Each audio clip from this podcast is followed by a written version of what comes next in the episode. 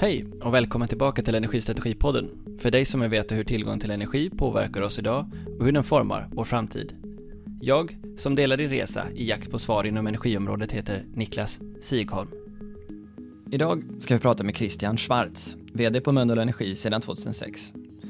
Mölndals stad ligger strax sydväst om Göteborg och det bor cirka sjuttio tusen personer i kommunen. Länge var det känt för sina kvarnar och att Mjölna är också var namnet kommer ifrån. Företaget är kommunalägt och omsätter strax under en miljard med ett rörelseresultat på cirka sju procent. Mölndal Energi lyfter själva fram sin position som fossilfritt och grönt företag med pålitliga elnät och låga priser.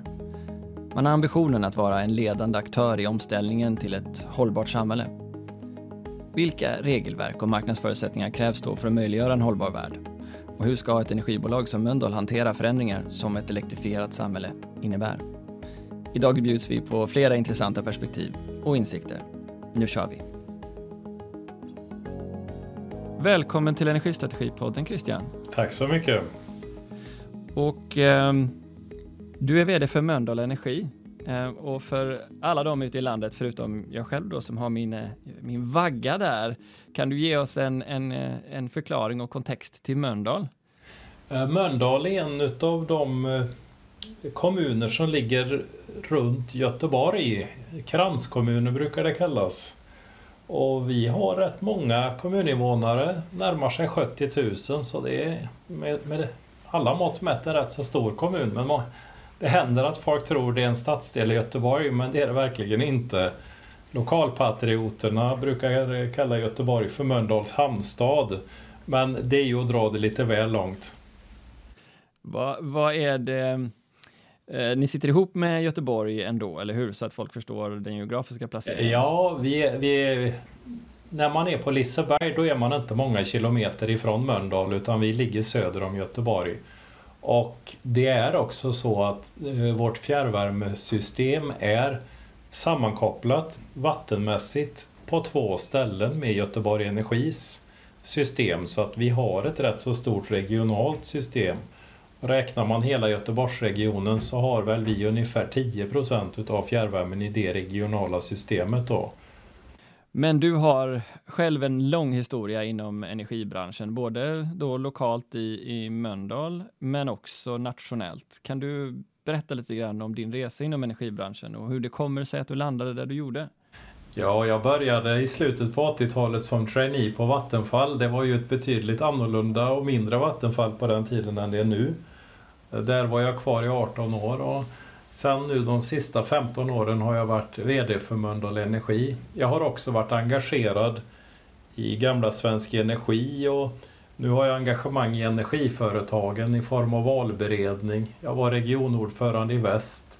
Jag har varit engagerad i gamla forskningen på fjärrvärmesidan, FjärrSyn, som omvärldsordförande. Jag har varit lite engagerad i Simfra och Värmek och nu är jag också vice ordförande i vår arbetsgivarorganisation Sobona. Så att jag har tyckt det är kul att ha lite andra järn i elden också än att bara vara vd då. Just det, du har haft många spröt i äldre. Jo, min LinkedIn är lite spretig kanske, men det har varit många kul uppdrag. Vad var det som från början fick dig att vilja jobba med energifrågor? Det är väl de här, att det, det är så breda frågor. Jag är ju civilingenjör Chalmers från början, men jag har alltid varit väldigt intresserad av samhällsfrågor, historia och så. Så jag har en bredare intresseprofil och energibranschen är fantastisk på det viset att det är både teknik och ekonomi och miljö och eh, säkerhetsfrågor. Vi har ju allt i den här branschen och annars så tror jag inte jag hade blivit kvar i trettio år i samma bransch. Och nu har jag ju fyllt femtiofem då, så jag är lite för gammal för att sadla om och bli biltillverkare eller något, tänker jag. Du eh, är ju en person som ofta återkommer till energitrilemmat. Eh, alltså en kombination av att den ska vara säker och pålitlig, grön och, och hållbar, prisvärd och tillgänglig. Som någon slags eh, triangel. Och om vi utgår där, från den liknelsen eller den modellen eh, som du refererar till. Hur skulle du säga att de här olika områdena har förändrats eh, under, under din tid i energibranschen? Jo, men om man tittar långt på det, och då kan vi ju titta bakåt femtio, kanske hundra år. Jag, jag tycker för mig blev det tydligare i och med Lissabonfördraget tjugohundranio då, där man skrev in vissa saker. Sen har det väl funnits inom F N-systemet och annat, och det tänkandet har väl alltid funnits med. Så att historiskt så är ju min uppfattning att vi har varit duktiga på att räkna på tillgänglighet, alltså security of supply-frågan då i trilemmat. Vi har också varit helt okej okay, och vi har vässat oss inte minst efter avregleringen av elmarknaden på att räkna på ekonomi. Men miljöfrågan, det är ju där vi de sista tio femton åren tycker jag har tagit de största kliven framåt. Och för mig då och för vårt bolag så har ju det varit viktiga insikter. Vi forskade mycket på det gamla FjärrSyn till exempel, där företag som I V L och Profu var väldigt högt profilerade och gjorde mycket forskning åt branschen då. Sen har det ju kommit ut bra verktyg på det området de sista åren. Vi har ju själv anslutit oss till det här med klimatbokslut och så. De använder vi inte bara som bokslut, utan vi använder oss också av dem inför att se vad vi ska göra rätt. Vi, vi bygger en ny stadsdel i Mölndal, och där har vi gjort någon slags begränsat klimatbokslut för att se på olika vägval och vad de får för miljökonsekvenser. Och inkluderar det även bygget då av... Det är framförallt det vi har räknat på där, det är den färdiga stadsdelen med tre tusen bostäder då, men där har vi kunnat se skillnad på om vi, vi ansluter fastigheterna till fjärrvärme kontra om vi skulle göra eh, lokala energiöar med värmepumpar, och vad får det för konsekvenser. Och vi är ju kommunägda och vi har politiker i både styrelse och i vårt ägarbolag och så att, och att man kan visa riktiga siffror som är helt okej okay. Det är ju ingen exakt vetenskap, men, men det är det bästa vi har. Det är ju oerhört viktigt för att kunna förklara för dem vad konsekvenserna blir av olika strategiska vägval. Jag prognostiserade för fem år sedan, att det, snart fem år sedan, att klimatboksluten nog på sikt skulle bli ett, ett av våra standardverktyg i branschen för de här vägvalen. Och Profu har lovat mig en tårta om det blir fallet. Jag tror de snart kommer att vara skyldig med en tårta faktiskt. Hoppas jag i alla fall. Får se om de levererar den nu då. Ja, nej, men det finns en fördel om branschen räknar på samma sätt. Så att inte de här, vad är det vi närmar oss trettio bolag som använder klimatboksluten. Att inte vi räknar på ett vis och redovisar miljövärden på ett vis. Att Stockholm Exergi räknar på ett annat vis för att de vill göra något på egen hand, och att Eon räknar på något tredje vis. Det blir väldigt svårt för kunder och beslutsfattare att hamna rätt. Jag tycker vi har så pass solid forskning på det så att vi behöver inte hitta på olika sätt att räkna allihopa, utan det finns en fördel i om vi räknar på samma sätt på alla tre delarna i energitrilemmat då. Det är ju en intressant, man kan ju bara stanna vid den en kort sekund apropå att det fortfarande är så att vi, om man tittar på de som värderar fastigheter och så, det, vi, vi räknar på många olika sätt och gör väldigt olika systemgränsdragningar när vi räknar på vad som är hållbart och inte hållbart, och så även inom E U såklart. Det såg vi ju inte minst inom, liksom, utifrån den nya taxonomin och vad det innebär för konsekvenser beroende på hur man räknar och vad man tar med och inte. Um, är det, varför är det så i din mening? Det här är ju den mest omogna delen i trilemmat, så det kanske inte är förvånande att, att, att vi vill göra bra och vi vill göra rätt allihopa. Det, det, jag tror inte det är någon som vaknar upp på morgonen och tänker nu jävlar ska jag göra det svårt för mina kunder och mina politiker och beslutsfattare. Men det blir lätt så att, att det här med att, att egna barn är, är lite populärare än liksom att ansluta sig till en standard då. Och, och sen finns det väl en tröghet i det också. Har, har du räknat på ett visst sätt och haft vissa system, då har du nyckeltal och du kan följa upp det lättare då ju. Så att det finns ju sådana förklaringar också. Men om man tittar långsiktigt så finns det, tror jag, bara nackdelar för branschen om vi inte kan enas om ett sätt att räkna. Och det sättet vi har hängt på och som var det bästa då vid den tidpunkten när vi tog det vägvalet för fem sex år sedan, så var det ju klimatbokslutsmodellen. Och det följer ju också etablerade standarder och så. Du har ju sett på min LinkedIn där jag har skrivit lite om detta och så. Att, att det finns fördelar med att använda sig utav standarder då.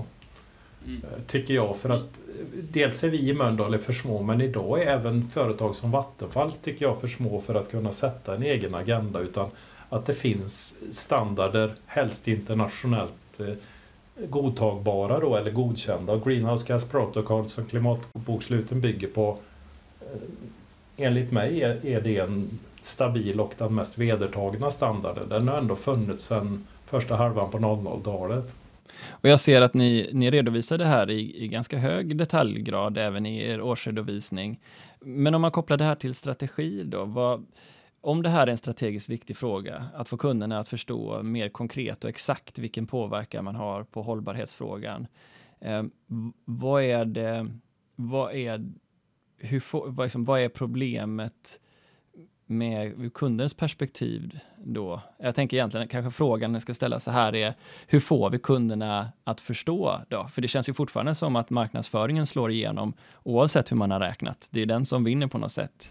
Ja, men jag, jag är så här logisk rationell i mitt beslutsfattande då, så att jag tror till slut att, att liksom fakta vinner över pamflettpolitik då. Och samma gäller, jag tror man kan vinna framgång kortsiktigt med greenwashing.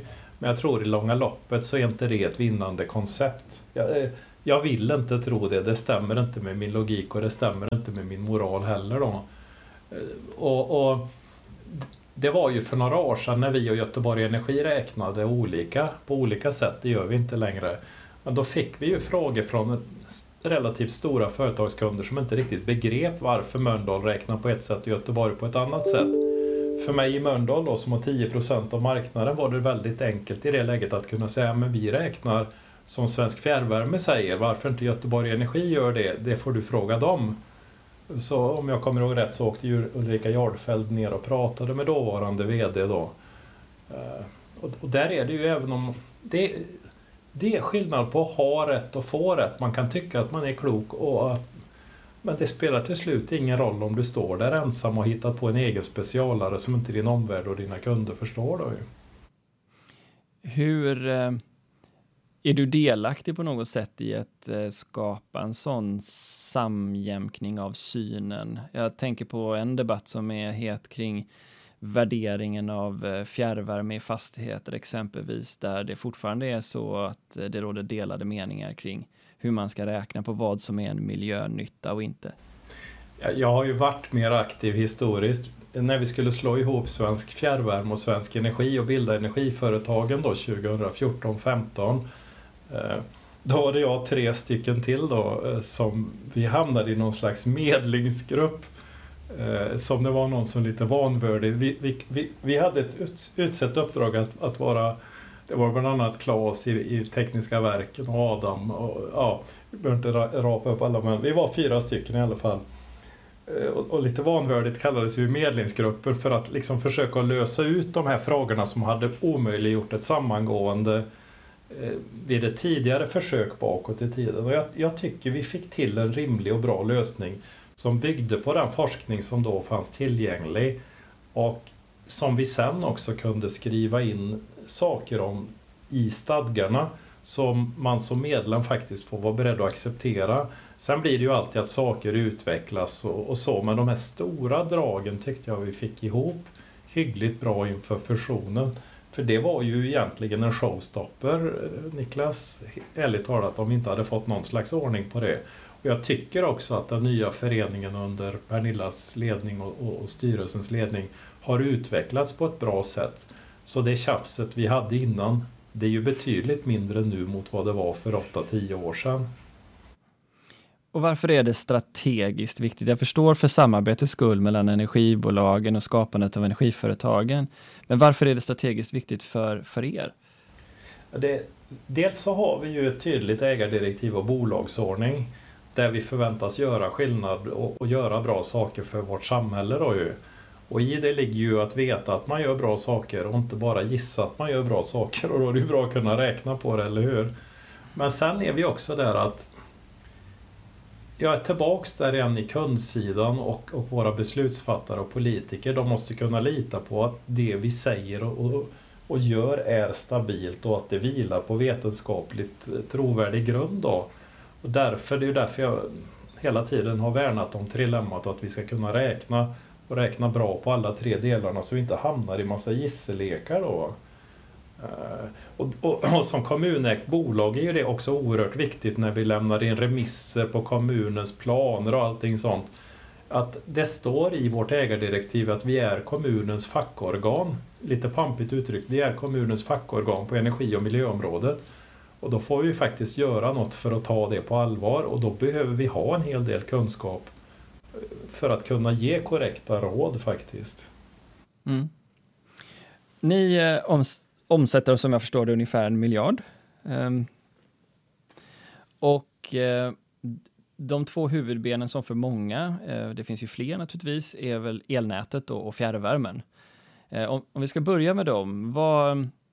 Vad ser du för utveckling på marknaden framåt som ni behöver utvecklas för att hålla jämn takt med? Oj, oj, oj, det är jättemycket. För att eh, vårt strategiska arbete de sista åren tar egentligen avstamp i målsättningen om det fossilfria välfärdssamhället på tjugofyrtiotalet. Och sen har vi gjort då olika strategiska vägval och planer för det.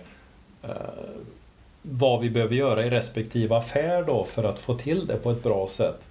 Och ett konkret exempel då som svar på din fråga då är ju elnätet, där vi för tre år sedan satte målsättningen att vi tjugo trettioåtta ska ha noll kundupplevda elnätfel i Mölndal. Varför satte vi det?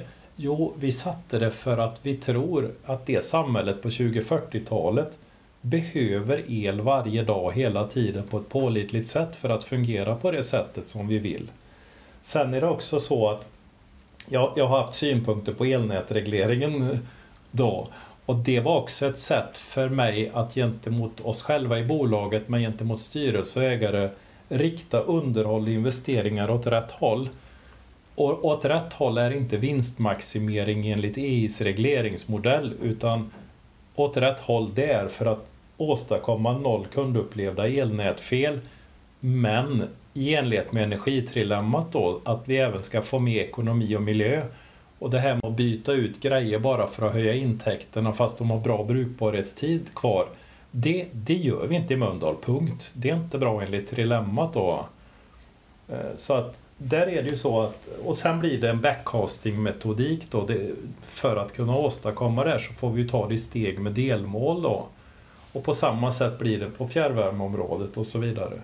Och det, det var ju den andan vi tjugohundrasex beslutade att investera i fjärrvärmen då, och tolv år senare så blev vi Sveriges första fossilfria energibolag i Mölndal. Det tog tolv år och jag gissade tjugo arton att noll kundupplevda elnätfel, det lär ta tjugo år för att se om jag får rätt eller fel där, men det kändes som en rimlig tidshorisont i förhållande till tjugofyrtiotalets ambitioner då ju.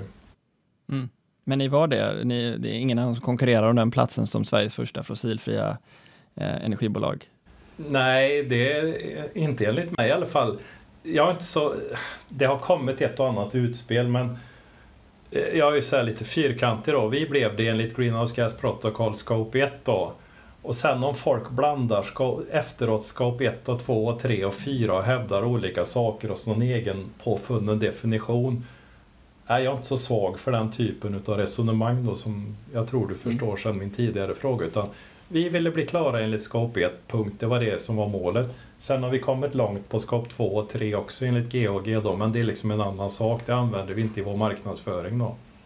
Kan ju nämnas då att Scope ett är utsläpp i egen verksamhet. Så om man inte... Eh, ja, det är ingen, det är ingen fara. Det är en, en, en delvis nördig podd också. Men om vi håller oss fast vid eh, elnätet då. Eh, för där vet jag att du har en del åsikter om eh, både elnätsreglering och elhandeln kopplat till elnäten. Eh, och vi har ju tidigare hört i avsnitt om hur... Eh, E U-direktivet nu styr elnäten mot att bli en, en neutral marknadsfacilitator. Hur ser du på det? Ja, när man tänker då tjugo år framåt så tror jag att elnäten är helt centrala för att åstadkomma det. Och att åstadkomma det också på ett samhällsekonomiskt bra sätt.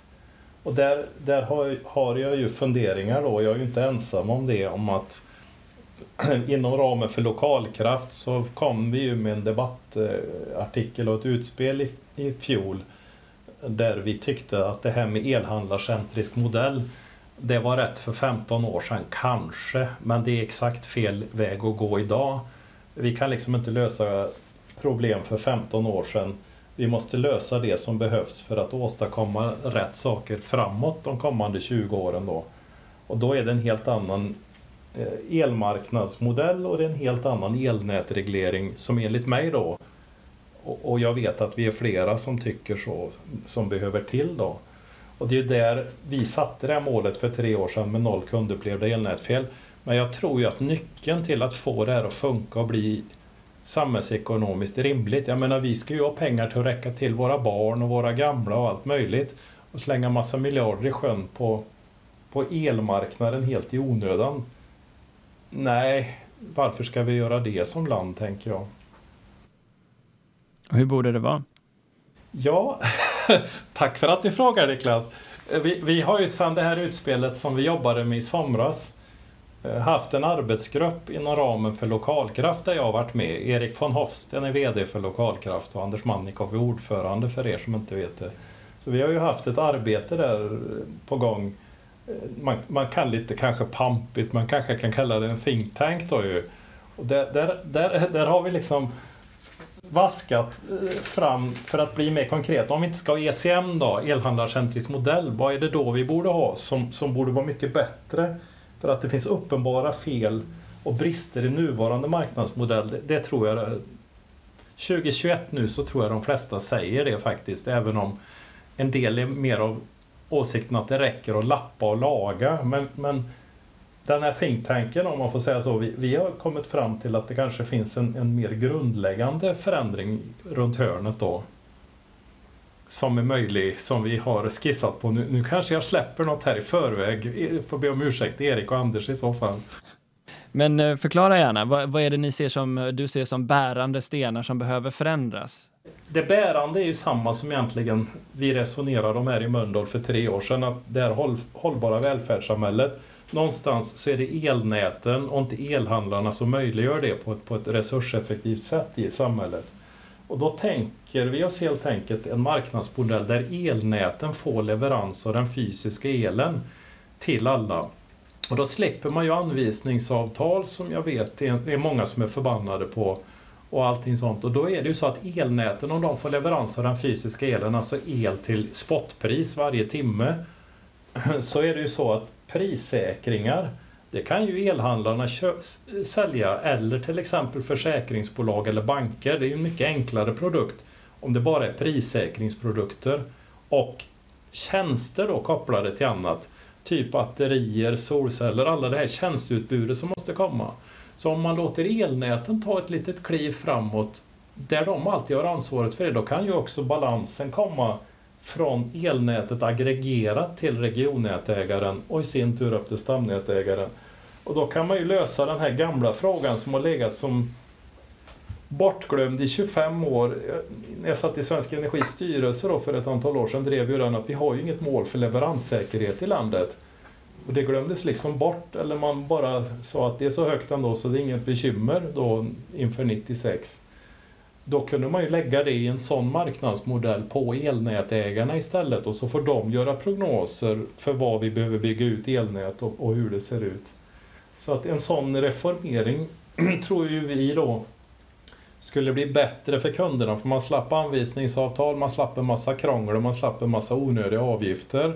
Och vi skulle också få ett stabilare grepp då om leveranssäkerhetsfrågan, plus att konkurrensen på prissäkringsmarknaden och tjänstemarknaden skulle bli bättre, för att med ett sånt gränssnitt så är den marknaden mycket lättare för nya aktörer att ge sig in på.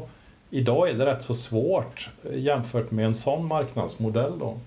Så att då hänger elnäten och elhandeln ihop, fast på ett annat sätt, och då är ju E C M exakt fel åtgärd för att åstadkomma det fossilfria välfärdssamhället då.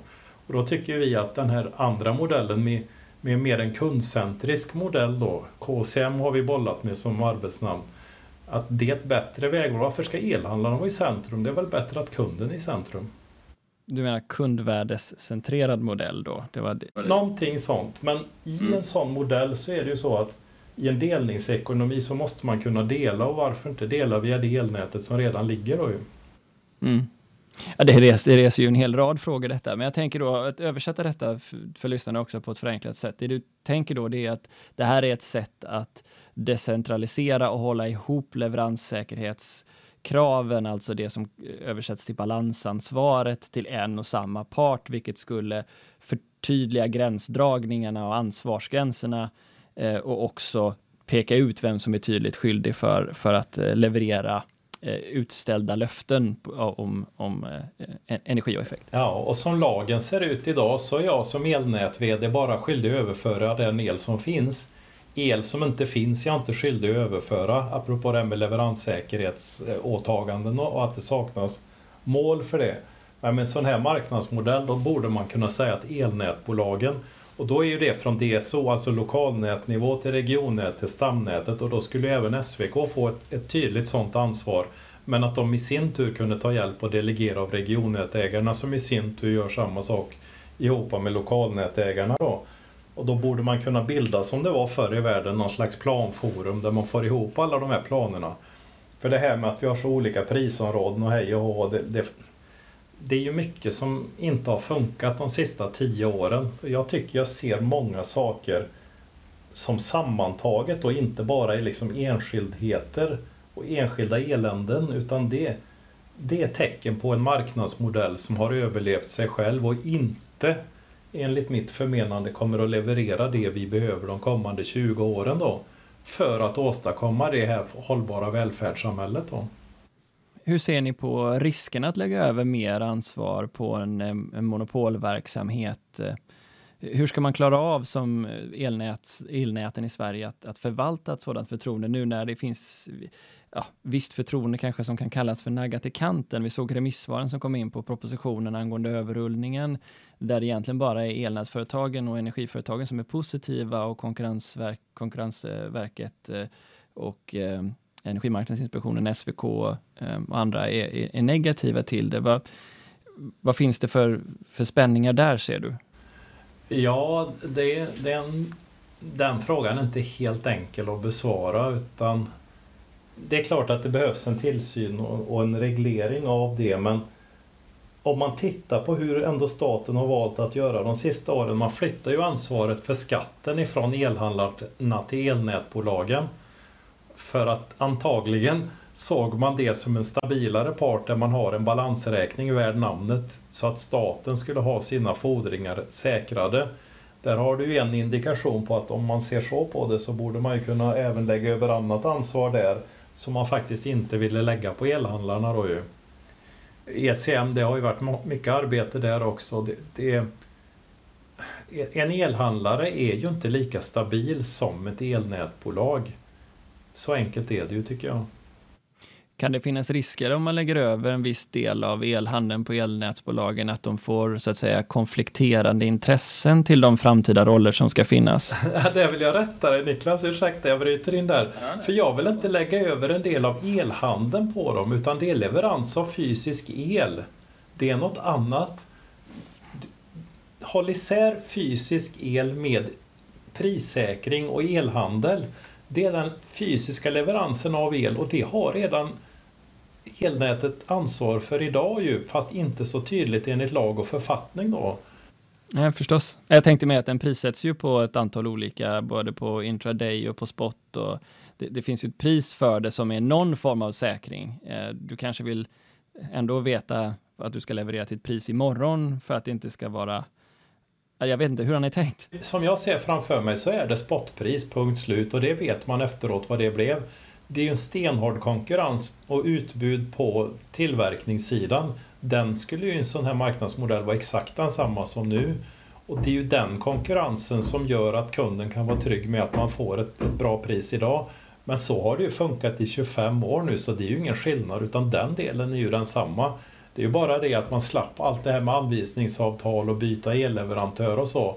Och att man istället skulle gå till någon annan som inte är elnätet för olika typer av tjänstutbud och prissäkringsprodukter. Och man vill ha fast pris i ett, tre, fem eller tio år eller vad man vill ha, då går man inte till sin elnätägare som levererar den fysiska elen till spotpris. Då går man till en elhandlare eller till Folksam eller S E B eller vem man det nu är som kan sälja den typen av säkringsprodukter då. Ja, det är spännande tankar. Jag vill också skicka med det. Har ni, har ni funderat på hur förenligt det här är med de, det rena energipaket som kommer nu? Ser du, ser du någon konflikt där? Ja, ja, ja det, det är ju något som man behöver utreda skulle jag vilja säga. Men, och där är det ju så att, att jag tycker mellan de mål som politiken inom Sverige och E U sätter upp för tjugofyrtiotalet så har man inte riktigt satt regelverk för att åstadkomma det på ett för samhället resurseffektivt sätt ännu. Så att det som antagligen kan lägga hämsko för det, det är ju sånt man i så fall får lösa om man vill nå de här målen på tjugofyrtiotalet, eller också så är det ju inte något man vill nå utan bara något man vill berätta att man vill nå. Men det vore ju sorgligt om det är så politiken skulle vara beskaffad både i E U och i Sverige. Hur ser det ut just i, i Mölndal då med elnäten? Vilka typer av investeringar står ni för för att kunna möta framtidens marknad? Ja, vi har ju börjat bryta ner det här och vi har gjort ett rätt stort analysarbete de här första dryga två åren då. Men det, det vi ser framför oss idag är ju en successiv utbyggnad där mycket av det här kommer att vara automatisering och autonoma system. Det här med självläkande elnät har ju pratats om ett bra tag, men jag, jag tror ju att nätstationerna kommer att vara noder där vi får dra in fiber och ha mycket intelligens, och sen får vi ha mycket övervakning. Vi har ju mycket, väldigt mycket markförlagt i Mölndal där vi då har och, och alltid har slingmatning, så vi har två vägar in till varje kund. Vi har kontinuerlig kabelövervakning och de flesta fel tar vi innan de ens uppstår, och de som uppstår måste vi ha en automatik i att vi då får en automatisk omkoppling. Det, det är ju så man riggar ett sådant system. Sen har vi två mottagningsstationer och punkter mot regionnätet. Och det kan vara så att det är mer resurseffektivt att ha batterilager och, och den typen av smarta lösningar på två punkter i nätet istället för att man har det i många punkter i nätet eller ute hos många kunder. Och det är ju det man får räkna på lite grann, men eh, jag, jag tror att ett sådant system går att lösa. Jag, Vi har sett första idéer och ut, utkast till hur vi ska realisera det här. Och det, det är ju därför vi bestämde det för tre år sedan att de investeringar vi gör, det ska leda mot det målet, inte att vinstmaximera enligt nuvarande reglermodell då. Vad ser du för risker då om det inte blir som ni föreslår utan det blir en elhandlarcentrisk modell och det blir... Det blir tydligt reglerat vad, vad elnäten får vara och inte vara som flexleverantör eller aggregator. Att säga att man, inte, man får inte agera som, som, som någon part på marknaden förutom att säkerställa leveranssäkerhet. Vad, vad innebär det för er och för elnäten? Ja, i min värld så är det att gå över ån efter vatten, och man kommer säkert en bit på vägen men inte lika resurseffektivt. Det kommer att gå åt mer, mer prylar och materiel. Det kommer att försvinna massor av pengar i systemineffektiviteter på vägen. Pengar som kunde ha stannat kvar i medborgarnas fickor, i kundernas fickor eller gått till något annat då. Apropå att vi har ett stort välfärdsåtagande. Vi är ett kommunalt bolag och vi har ju en välfärdsutmaning som kommunerna pratar om. Jag tror vi kan åstadkomma det här för att göra vår del i saken. Men varför göra det för fler miljarder än vad vi behöver, tänker jag. Borde elnäten alltid vara kommunala? Nej, jag tror inte vi kommuner och jag tror inte heller staten har de pengarna. Däremot så har jag en gammal idé där jag tänker att elnätbolag där kunderna äger på ett tydligt sätt som en ekonomisk förening eller ett kommunalt bolag. Jag kan ju egentligen tycka att, att varför ska E I hålla på och, och tvinga av oss en massa siffror till vilken nytta? Kan inte vi själva få bestämma vilket elnät och vad det ska kosta? Så kan de ägna sig åt att granska de som inte har det, det förhållandet då. En slags opt-out tror jag termen kallas. Att vi helt enkelt bara får förtroende att köra det här. Ungefär som vi gör på fjärrvärmesidan med prisdialog och klimatdialog och allt detta. Jag tror det skulle funka lika bra här i Mölndal, och vi har ju många ekonomiska föreningar det byggdes ju trots allt en hel del bra elnät för hundra år sedan av ekonomiska föreningar där bönder gick ihop och gjorde det långt innan vi ens hade uppfunnit en tillsynsmyndighet då. Så att eh, det är ju inte myndigheten som bygger elnät och får nöjda kunder, utan det är ju, det gäller ju att vi gör det. Men så länge vi har den tingens ordning att, att, att det inte är så alltid, så det är klart det behövs en reglering och en tillsyn. Men varför alla ska behöva ha samma väg att vandra? Det kostar oss en hel del pengar och tid att leverera alla de här grejerna då, i form av övervakningsinsatser och rapporter och siffror och hej och hå. Där jag egentligen kan tycka att hellre att vi hade pratat med våra kunder och ägare då, direkt i Mölndal. Men, men jag inser att jag gör det alldeles för enkelt för mig, men jag kan ändå få tycka så, Niklas. Ja, absolut. Det kommer ju också en artikel här i dagarna från ett par parter, bland annat Svensk Vind och solenergi eller solkraftföretagen, som, som pekar på visionen femhundra terawattimmar i Sverige. Vad ser ni för liksom, utveckling i effektbehov? Är det så att alla era lägenhets- och villaägare där i, i, i Mölndal kommer vilja ha snabbladdare för sina bilar, och ser ni ett mycket större effektuttag i framtiden, och hur förbereder ni er för det? Ja, vi, vi har ju tagit del av de prognoserna från Power Circle och andra också. Jag, jag tror ju att, att det är på väg åt det hållet.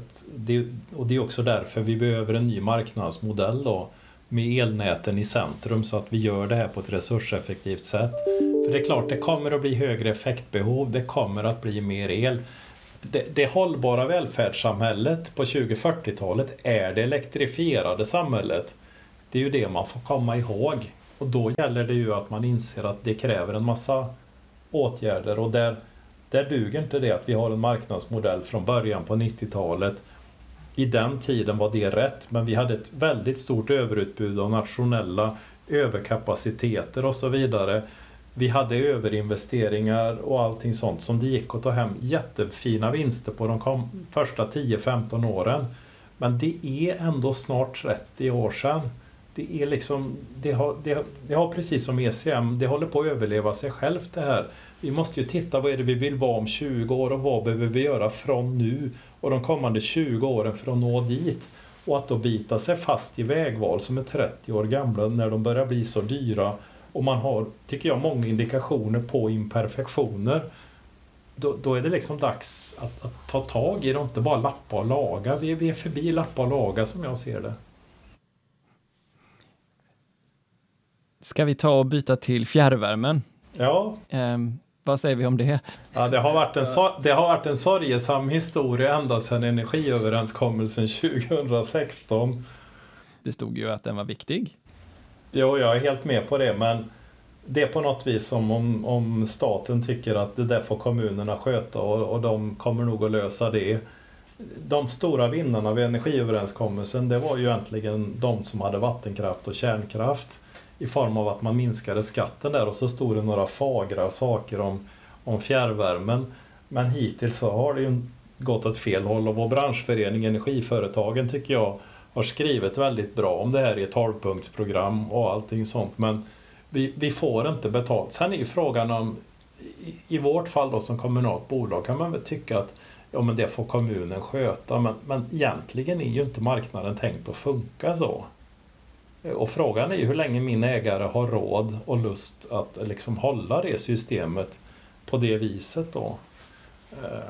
Det, nej, den, den frågan är svår. Jag tycker vår branschförening Energiföretagen driver den frågan på ett tydligt och bra sätt. Men vi är ju långt ifrån framme. Det, det har ju snarare blivit värre de sista två åren tyvärr.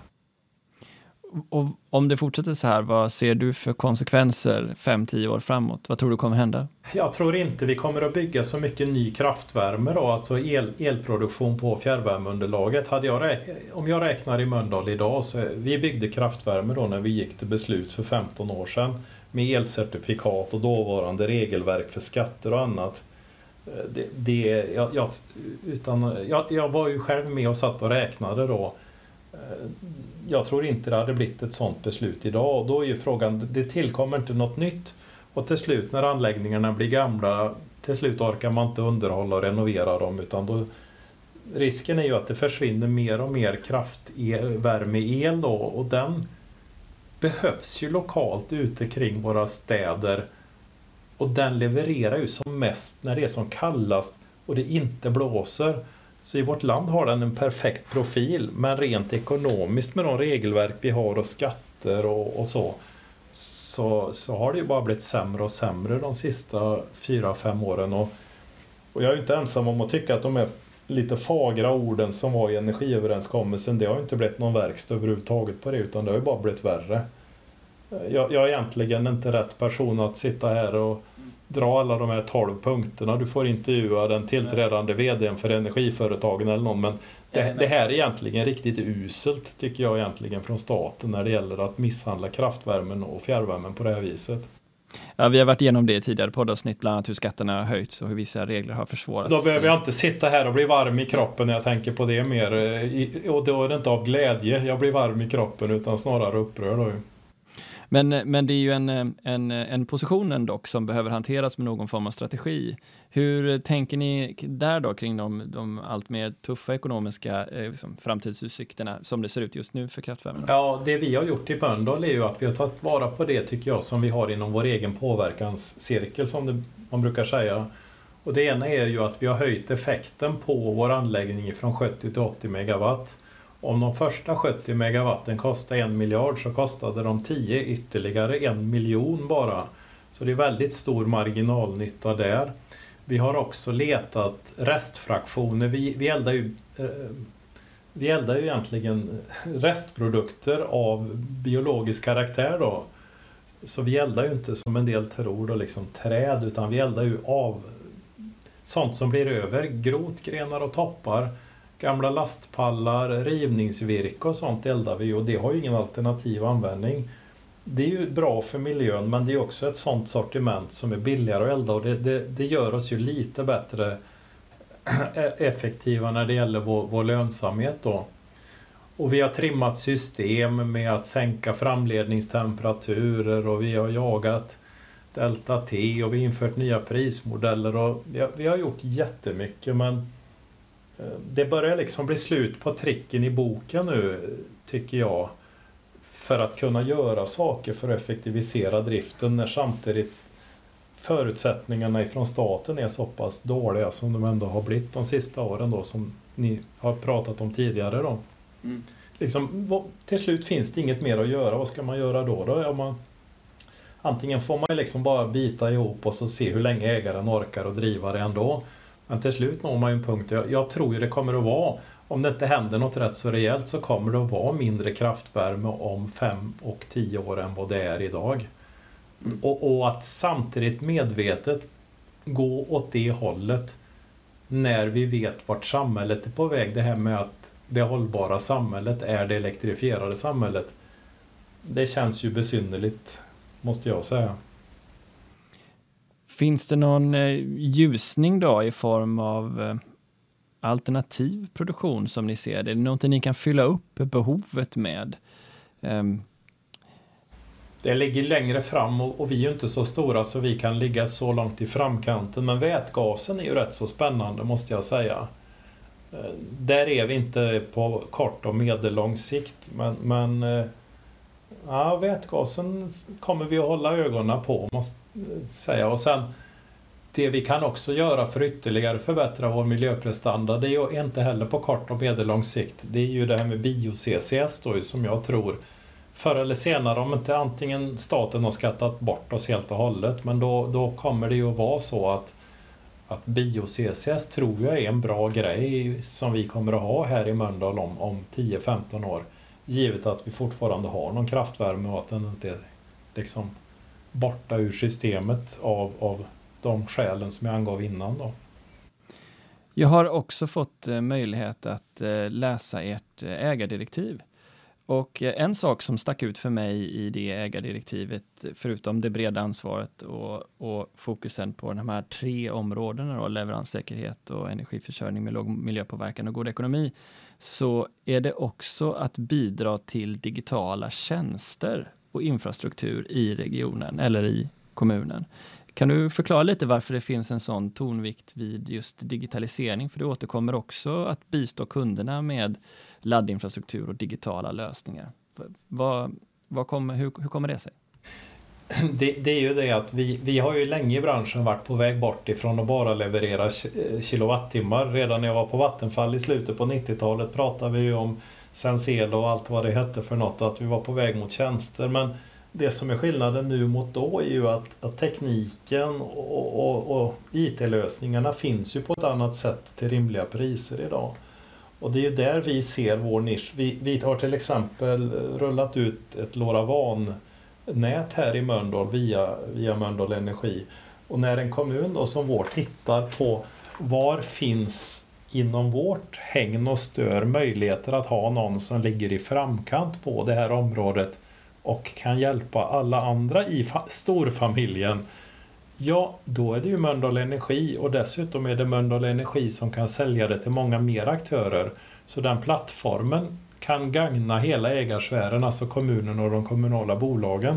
Men via plattformen Mölndal Energi så kan vi ju sälja till alla, framförallt här i Mölndal. Och, och politikernas vilja här i Mölndal är givetvis att, att det här ska vara en väldigt attraktiv kommun där företag vill verka och ha sin verksamhet, men också att människor vill bo och leva. Och då, då är ju det en del. Och när det gäller att göra familjen smartare och effektivare, så är ju det också en av de delarna som möjliggör den här välfärdsutmaningen som många kommuner har med en åldrande befolkning då, med mer och mer vårdbehov och så vidare. Då måste vi bli effektivare. Och utifrån var vi kommer att behöva jobba de kommande fem till tio åren, så behöver även en kommun jobba med de här frågorna. Och då, då landade det, Niklas, hos oss. Det är jag väldigt glad för. För jag tycker vi har förutsättningar att göra det bra. Men eh, hur är det, upplever du, att jobba med strategiska frågor när du dels har de här ganska tydliga affärerna, kanske till och med ibland pressade affärerna, eh, som du ska ta hänsyn till med all den kundinput och marknadsförändringar och regleringar som förändras kontinuerligt, och samtidigt ska ta en form av samhällsansvar som du ju kanske rimligtvis inte hade haft om du hade varit privat. Eh, Nu menar jag inte värdera det, men, men hur är det att, att balansera de här perspektiven? Eftersom ett, ett LoRa-nätverk exempelvis kanske man inte hade gjort med det lönsamhetskravet som du annars hade krävt av dina stående affärer. Men det är ju det som gör jobbet roligt ju. Det är ju det som gör att det är kul att gå till jobbet varje dag. Att, att det är, och det är ju det jag sa varför jag har varit i energibranschen i trettio år. Det här är en bred bransch med oerhört många perspektiv där saker åker ut och in i varandra, men ändå sammanflätat på ett bra sätt. Och jag är ju, och vi är i Mölndal Energi, vi är ju samhällsbyggare.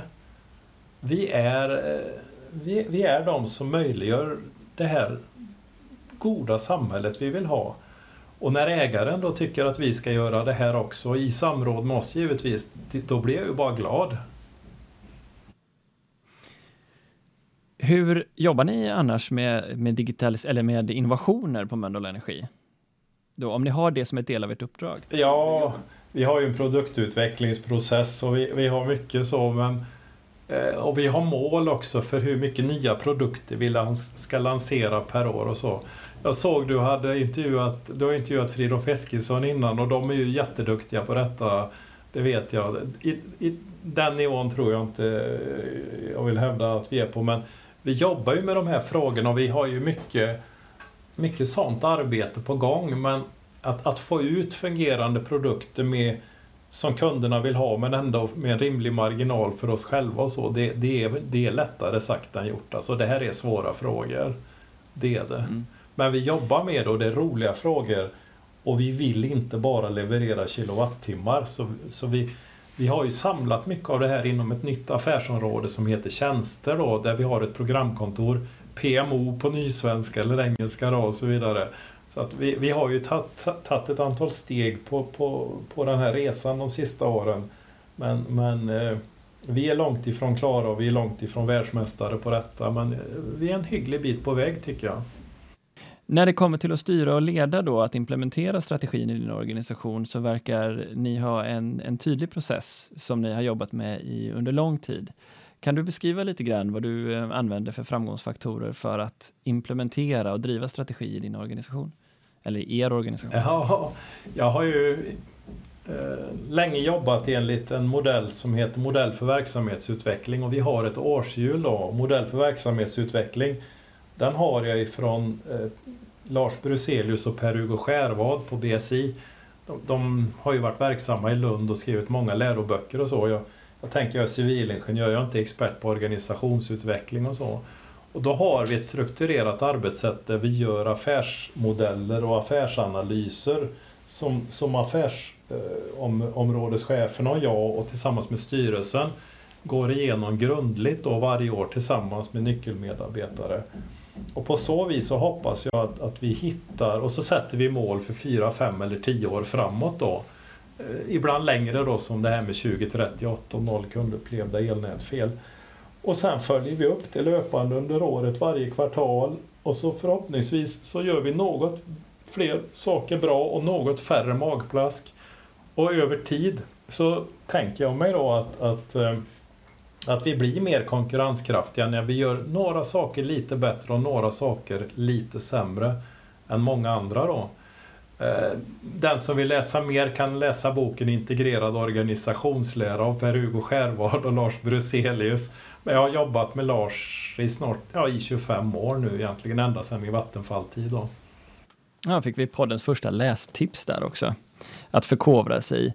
Vad är det i den här modellen då som gör att du känner dig trygg i att ni fångar marknadens impulser och kan om- översätta dem till, till en bra respons eh, från kompetens och förmåga till erbjudanden? Den här modellen som, som man kan säga att Lars och Per-Hugo har sammanställt, den bygger ju mycket på faktabaserat beslutsfattande, och jag är lite svag för det, som jag tror ni har förstått vid det här laget.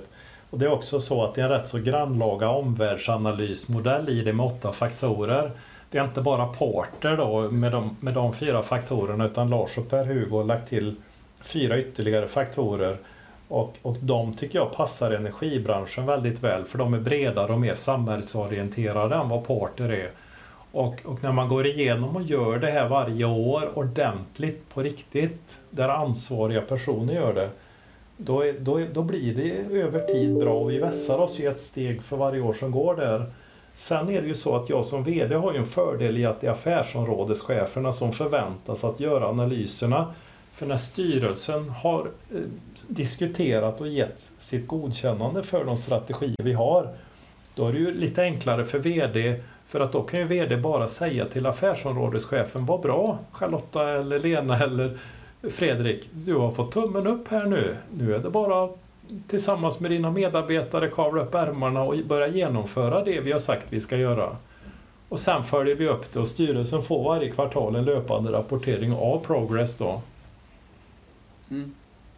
Och så kör vi detta ett årshjul. Det är ju ett slags dämminghjul, vårt årshjul, alltså P D C A-hjul, eller ständiga förbättringar, utvärdering och så. Så att sett över tid så är ju Har, har inte jag sett något bättre sätt än att på ett strukturerat sätt hela tiden vara aktuell, hela tiden bli snäppet bättre och bättre och bättre. Vad, eh, så här, avslutningsvis då, vad är det, nu har ni ju en tjänsteaffärsområde eller avdelning, eh, vad ni väljer att kalla det. Eh, vad är det för viktiga nya komple- komplement tror ni, du, tror du att ni behöver för att eh, säkra positionen för era affärer? Finns det någon sån idé om att det här kommer kunderna att kräva? Eller vad är det ni ser i er kikare när ni gör de här omvärldsanalyserna att kunderna kommer att kräva framöver? Ja, det, det är ju lite uttjatat, men, men man vill ju ha större mått av bekvämlighet tror jag. Men man är samtidigt inte beredd att betala så himla mycket extra för det, utan man ser mer och mer saker som hygienfaktorer. Så att vårt hållbarhetsarbete är ju väldigt uppskattat. Men det håller ju på nu. När vi blev första fossilfria energibolag tjugo arton, då var det ju något viktigt. Men jag menar, tjugo tjugoett så håller det mer och mer på att bli en hygienfaktor. Det kändes bättre tjugo arton att säga att vi var fossilfria än att vi är fossilfria inom en generation. Den marknadsföringen är ju mycket lättare. Sen har ju vi en fjäderlätt budget för marknadsföring, jämfört med de som påstår sådana saker då, men det är ju en annan historia. Nej, men mer och mer tjänster, och också kopplat till det här elektrifieringen då, och då, då är det ju att kunna fixa hela kedjan med bilar och solceller och de bitarna.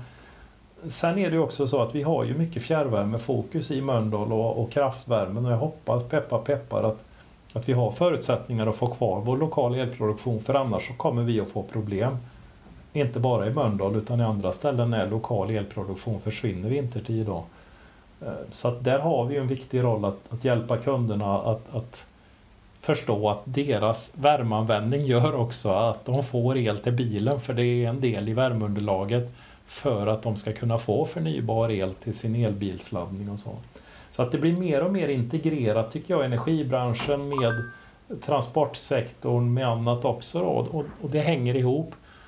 Så att, och med det här också som jag sa innan då, med tjänsteutbud och digitaliseringen och så, så vi kommer att vara en mycket mer integrerad del, tror jag, i kundernas vardag, men de kommer också vara integrerade ihop med oss, så att det blir mer och mer partnering och mer och mer samarbeten där vi har våra delar och andra tillsammans med andra, så det blir det blir mer och mer nätverksliknande affärer och samarbeten, tror jag, där vi måste vara lyhörda för att vi inte bara kan komma one size fits all, utan vi, vi behöver inse att det är mer och mer nätverksaffärer vi gör i, i nätverk, menar jag organisatoriskt då, där, där olika kunder vill ha olika lösningar beroende på hur mycket de kan och vill göra olika saker själva, och då krävs det att vi är lyhörda, har bra säljare som förstår att, att kunna leverera rätt erbjudande till varje kund och så vidare. Där en stor kund kanske vill göra mycket själv och vill köpa bara några saker av oss.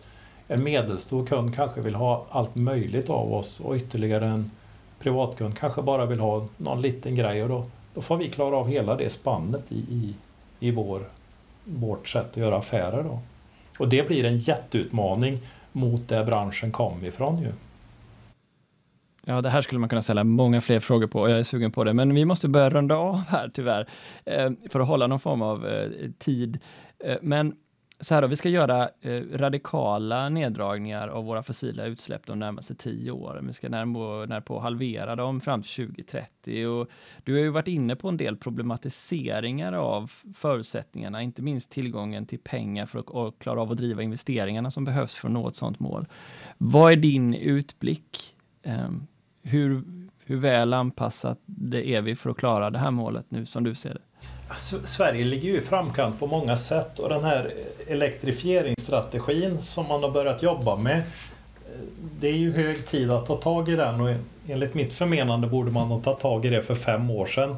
Och som jag har sagt innan också, jag tycker nuvarande marknadsmodell från början på nittiotalet, den har överlevt sig själv, och det är därför jag säger att de tecknen har gått att se ett bra tag, så att man behövde börja skissa på en ny marknadsmodell, det tycker jag man borde ha kunnat inse för fem år sedan redan. Men bättre att börja fem över tolv än, än halv två, tänker jag.